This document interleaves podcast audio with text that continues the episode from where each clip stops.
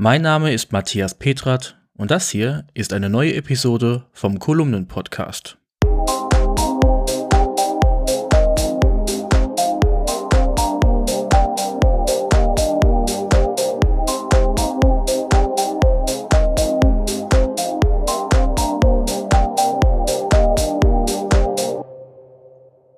Dieser Podcast kommt mit freundlicher Unterstützung der Firma Rademacher aus Rede im Münsterland. Rademacher ist ein Smart Home Hersteller, der für innovative Produkte und einfache Bedienung steht. Über dessen Smart Home System HomePilot lassen sich Rollläden, die Heizung, elektrische Geräte, Licht oder auch das Garagentor steuern. Die clevere Hausautomation kann nach und nach erweitert werden und lässt sich via App und auch über Alexa, Google Assistant und über Siri Kurzbefehle steuern. Mehr dazu findet ihr in der Episodenbeschreibung. Und jetzt fangen wir an.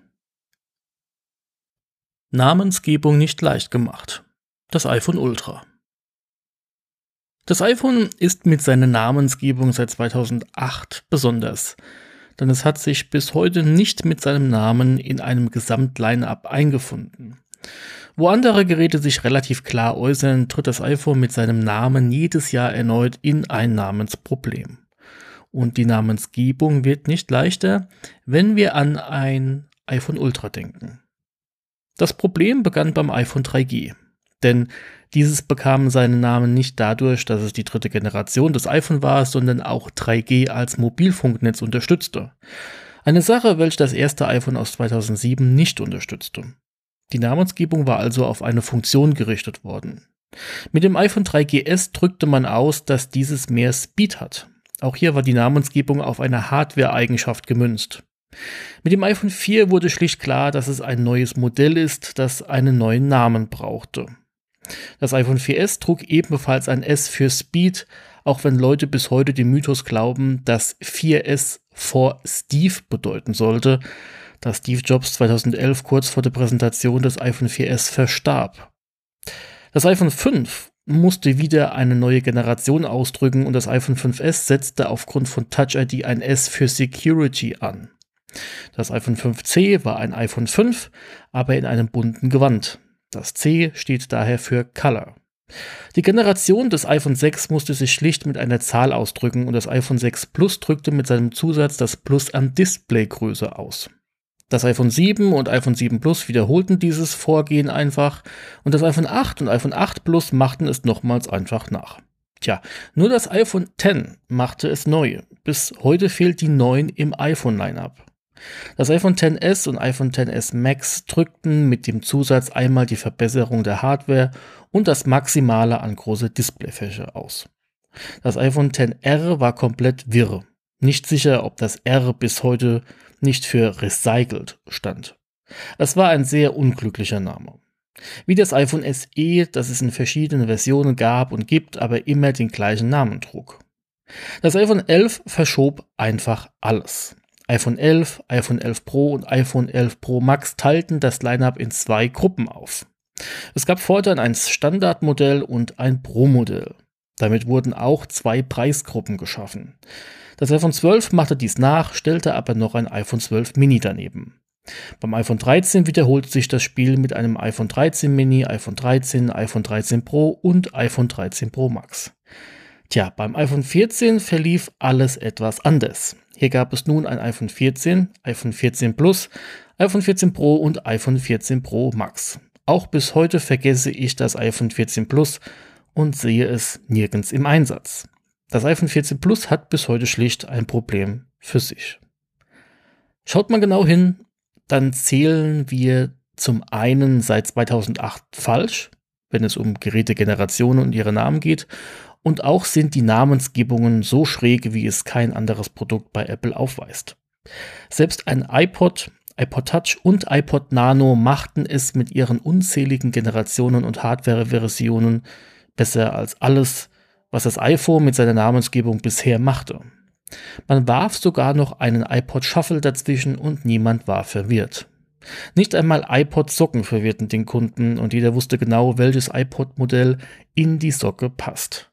Das iPhone ist total fragmentiert, seit Jahren. Nun nehmen wir als Namensgebung noch das iPhone Ultra mit hinein und die Verwirrung ist perfekt. Das iPhone braucht dringend eine klare Linie.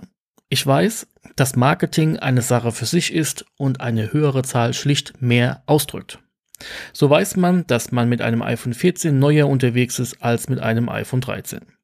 Aber weiß man das auch, wenn neben einem iPhone 14 noch ein iPhone SE hinzukommt? Hören hier Marketing und Psychologie auf und das Gerät ist am Ende grundsätzlich egal und muss nur funktionieren?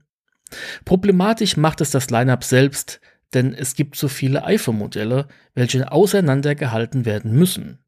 Allerdings kennt der Mac als Reihe dieses Spiel seit Jahren und macht es besser.